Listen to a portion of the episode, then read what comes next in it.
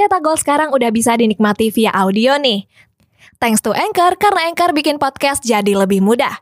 Aplikasi Anchor ini gratis, bisa di-download dari App Store dan Play Store atau bisa juga diakses dari website double-u double-u double-u dot anchor dot f m. Kita juga bisa langsung share dan publish hasil rekaman kita ke Apple Podcast, Spotify, Stitcher, dan lain-lain dari Anchor ini loh. Gampang kan? Pakai Anchor buat podcast jadi lebih mudah. Hai guys, bertemu lagi dengan aku Rifka Dila. Jadi hari ini ada berita menarik, yaitu Italia yang sukses melaju ke final Piala Euro dua ribu dua puluh setelah mengalahkan Spanyol dengan skor adu penalti empat dua. Sementara itu Sergio Ramos hampir dipastikan berseragam Les Parisiens setelah menjalani tes medis di P S G. Simak selengkapnya di Cetak Gol Harian berikut ini. Berita pertama, Liverpool selangkah lagi untuk bisa mendatangkan gelandang Lille yakni Renato Sanchez. Sementara itu Premier League sudah mengizinkan kompetisi musim depan untuk dihadiri seratus persen penonton. Liverpool disebut sedang membidik gelandang tengah Lille yakni Renato Sanchez. Kabarnya sang pelatih Jurgen Klopp sangat berminat kepada gelandang asal Portugal tersebut. Sementara itu, skuad The Red sedang berbenah di sektor lini tengahnya. Alasannya karena Jorginho Wijnaldum resmi hengkang dari Anfield dan pindah ke P S G. Tetapi sayang Liverpool harus gigit jari karena kabarnya Lille enggan melepas Sanchez di musim panas ini. Perdana Menteri Inggris Boris Johnson mengizinkan seluruh acara di Inggris bisa dihadiri penonton secara penuh. Hal ini termasuk penonton yang hadir di stadion. Kabar ini disampaikan melalui konferensi pers bersama petugas medis Profesor Chris Whitty. Dalam konferensi pers tersebut, pemerintah Inggris melakukan pelonggaran. Hal ini nggak terlepas dari kesuksesan pada program uji coba bulan April lalu. Untuk bisa masuk ke stadion, nantinya supporter diwajibkan membawa paspor vaksin.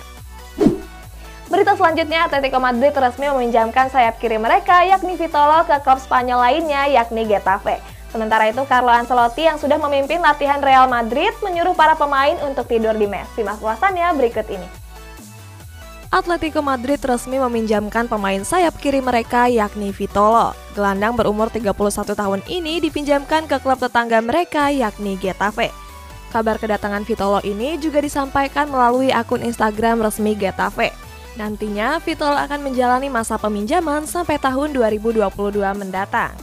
Vitolo sendiri sering menjadi penghangat di bangku cadangan skuad Los Rojiblancos. Di La Liga musim kemarin ini saja, Vitolo cuma memainkan sepuluh pertandingan.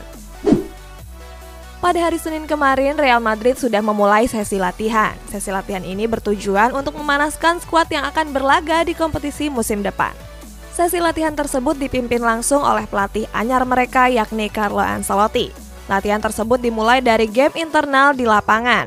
Dalam sesi latihan itu, Dani Carvajal dan Lucas Vazquez mengalami sedikit masalah kebugaran. Selain itu, Carlo Ancelotti menyuruh para pemain untuk tidur di mes yang disediakan. Manuel Locatelli yang tampil bersinar di Piala Euro dua ribu dua puluh menolak pindah ke Arsenal dan lebih memilih bergabung dengan Juventus. Sementara itu kita pindah ke Perancis ya guys, ada Achraf Hakimi yang resmi menjadi pemain P S G dan Sergio Ramos sudah menjalani tes bersama klub berjuluk Les Parisiens tersebut. Arsenal dikabarkan harus gigit jari dalam perburuan Manuel Locatelli. Alasannya, gelandang Sassuolo tersebut menolak untuk bergabung dengan skuad The Gunners. Kabarnya gelandang asal Italia ini lebih tertarik untuk bergabung ke klub raksasa Serie A yakni Juventus. Tetapi sayang, Sassuolo enggan melepas Locatelli di jendela transfer musim panas ini. Di Piala Euro dua ribu dua puluh ini, Locatelli juga tampil menjanjikan. Gelandang berumur dua puluh tiga tahun ini sudah mencetak dua gol dalam tiga laga yang sudah dimainkan.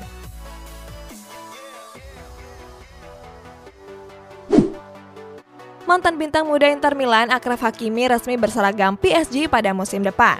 Kabar kedatangan Hakimi juga disampaikan melalui Instagram resmi klub. Hakimi diboyong dari Inter Milan dengan mahar sebesar enam puluh juta euro. Gak cuma itu, Les Parisiens juga menambah sepuluh juta euro untuk bisa memboyongnya ke Parc des Princes.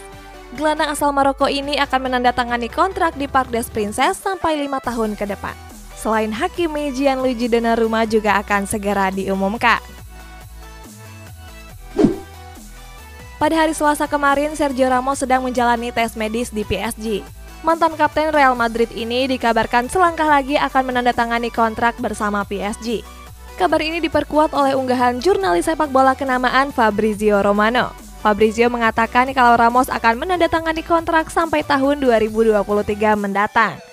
Sebelumnya, Ramos disebut akan berseragam Manchester City pada musim depan. Tetapi sayang, mantan bek tengah Sevilla ini lebih memilih P S G sebagai pelabuhan barunya. Di usia yang masih cukup muda, performa Kylian Mbappe terbilang luar biasa. Hal tersebut membuat penyerang timnas Prancis ini diincar oleh beberapa klub raksasa Eropa, mulai dari Real Madrid, Barcelona, Manchester City, sampai Liverpool. Terkait hal tersebut, legenda timnas Prancis Nicolas Anelka memberikan saran kepada Mbappe. Anelka menyuruh Mbappe untuk segera hengkang dari P S G. Menurut Anelka, Mbappe bisa memenangkan Ballon d'Or seandainya pindah ke klub yang lebih baik.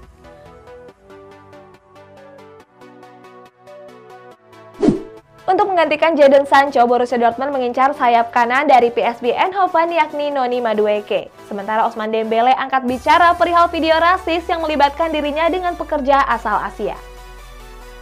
Borussia Dortmund dikabarkan akan mendatangkan pemain baru di jendela transfer musim panas ini. Nantinya pemain tersebut akan menggantikan posisi dari Jadon Sancho. Jadon Sancho sendiri dikabarkan resmi berseragam Manchester United pada musim depan. Kabarnya di Borusan akan memboyong sayap kanan P S V Eindhoven yakni Noni Madueke. Kabar terbaru juga menyebut ayah sekaligus agen Madueke sudah berada di lapangan latihan Borussia Dortmund. Tetapi sayang P S V Eindhoven enggan melepas Madueke pada musim ini. Belakangan ini muncul video viral dengan durasi dua puluh empat detik. Dalam video tersebut memperlihatkan dua pemain Prancis yakni Ousmane Dembele dan Antoine Griezmann. Dua penyerang timnas Prancis ini sedang menyaksikan tiga orang teknisi yang berasal dari Asia. Teknisi tersebut terlihat sedang memperbaiki televisi. Dalam videonya, Dembele terlihat sedang mengejek ketiga teknisi asal Asia tersebut. Setelah ditelisik, video tersebut terjadi di tahun dua ribu sembilan belas. Lalu Ousmane Dembele meminta maaf atas kejadian tersebut. Sementara itu, Rakuten sebagai sponsor utama Barcelona sangat menyayangkan kejadian itu.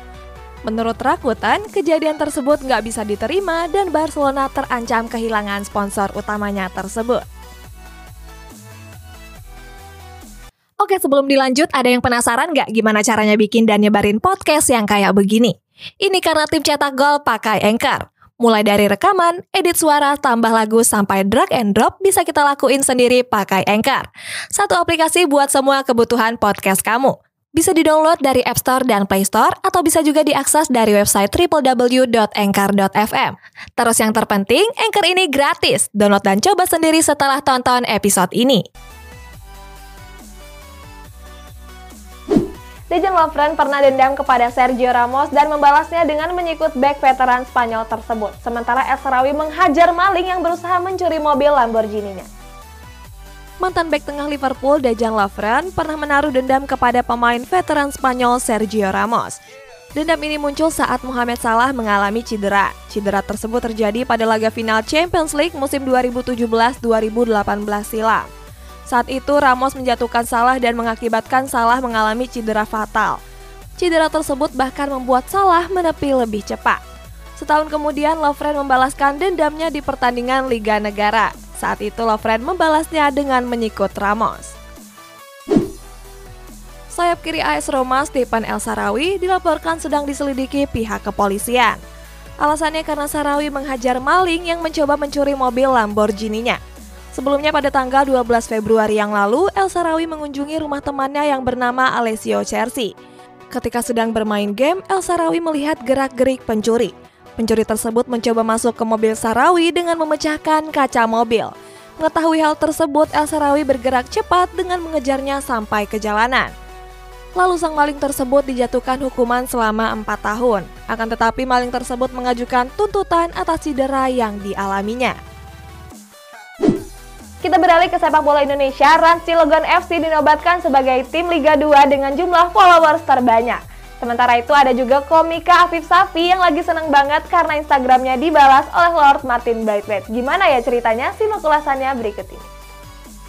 Pada hari Senin kemarin, pelatih Persipura resmi mencoret dua legenda mereka yakni Boas Salosa dan Justinus Pae. Alasannya karena kedua pemain tersebut melakukan tindakan indisipliner. Sebelumnya, pihak manajemen klub nggak mau mengumbar hal ini ke media. Alasannya karena Boas merupakan duta PON yang akan digelar di Papua. Boas dianggap nggak menghargai manajemen dan mengganggu konsentrasi tim. Dengan berat hati, sang pelatih harus melepas kedua pemain tersebut. Rans Cilegon F C jadi klub dengan pengikut Instagram terbanyak di kompetisi Liga dua Indonesia. Klub Sultan Raffi Ahmad ini mencatatkan dua ratus dua puluh delapan ribu pengikut. Di posisi kedua ada klub asal Palembang yakni Sriwijaya F C dengan dua ratus dua puluh ribu pengikut. Sementara di posisi ketiga ada klub Atta Halilintar yakni A H P S Pati F C. Di posisi keempat ada klub anak presiden Kaisang Pangarep Persis Solo. Sementara di posisi kelima ada klub dari Kota Padang yakni Semen Padang. Seorang komika bernama Afif Safi mengirimkan pesan di Instagram kepada salah satu penyerang andalan Barcelona yakni Lord Martin Braithwaite. Dalam pesan tersebut Afif menuliskan kalau dirinya sedih jika Braithwaite hengkang dari Barcelona. Afif juga meminta kepada Braithwaite untuk tetap terus berseragam Blaugrana. Gak disangka pesan tersebut langsung dibalas oleh Braithwaite. Penyerang timnas Denmark tersebut membalasnya dengan emoji kepalan tangan dan emoji senyum. Berita terakhir, Brazil lolos ke partai final Copa America setelah mengalahkan Peru, sedangkan Italia lolos ke final Piala Euro setelah mengubur mimpi Spanyol. Sempat buntu dengan skor imbang, Gli Azzurri memenangkannya dengan drama adu penalti. Sampai jumpa besok, guys! Pada hari Selasa kemarin, timnas Brazil menjalankan pertandingan melawan Peru. Laga tersebut sukses dimenangkan oleh skuad Samba dengan skor tipis satu nol. Satu-satunya gol dalam laga itu dicetak oleh Lucas Paqueta pada menit ke tiga puluh lima pertandingan. Dengan kemenangan tersebut, Neymar C S dipastikan lolos ke partai final Copa America. Brazil akan menunggu pemenang dari laga semifinal antara Argentina dan Kolombia. Nantinya partai final akan digelar di hari Minggu mendatang. Italia bertanding menghadapi Spanyol di partai semifinal dini hari tadi. Laga tersebut berakhir imbang di waktu normal dengan masing-masing mencetak satu gol. Italia unggul lebih dulu melalui gol Federico Chiesa yang sukses di menit ke enam puluh. Sementara Spanyol membalas dua puluh menit setelahnya melalui gol dari bomber Juventus Alvaro Morata. Spanyol sendiri mendominasi pertandingan dengan penguasaan bola sebanyak tujuh puluh satu persen. Skuad La Furiaroja juga mencatatkan sembilan ratus delapan jumlah operan dan jumlah tembakan sebanyak enam belas kali. Laga dilanjutkan ke babak extra time akan tetapi kedua tim tak kunjung mencetak gol tambahan. Lalu selanjutnya kedua tim menjalani drama adu penalti. Dani Olmo dan Manuel Locatelli yang menjadi eksekutor pertama gagal mengeksekusi penalti dengan sempurna. Akan tetapi Morata menjadi penentu setelah gagal mencetak penalti keempat.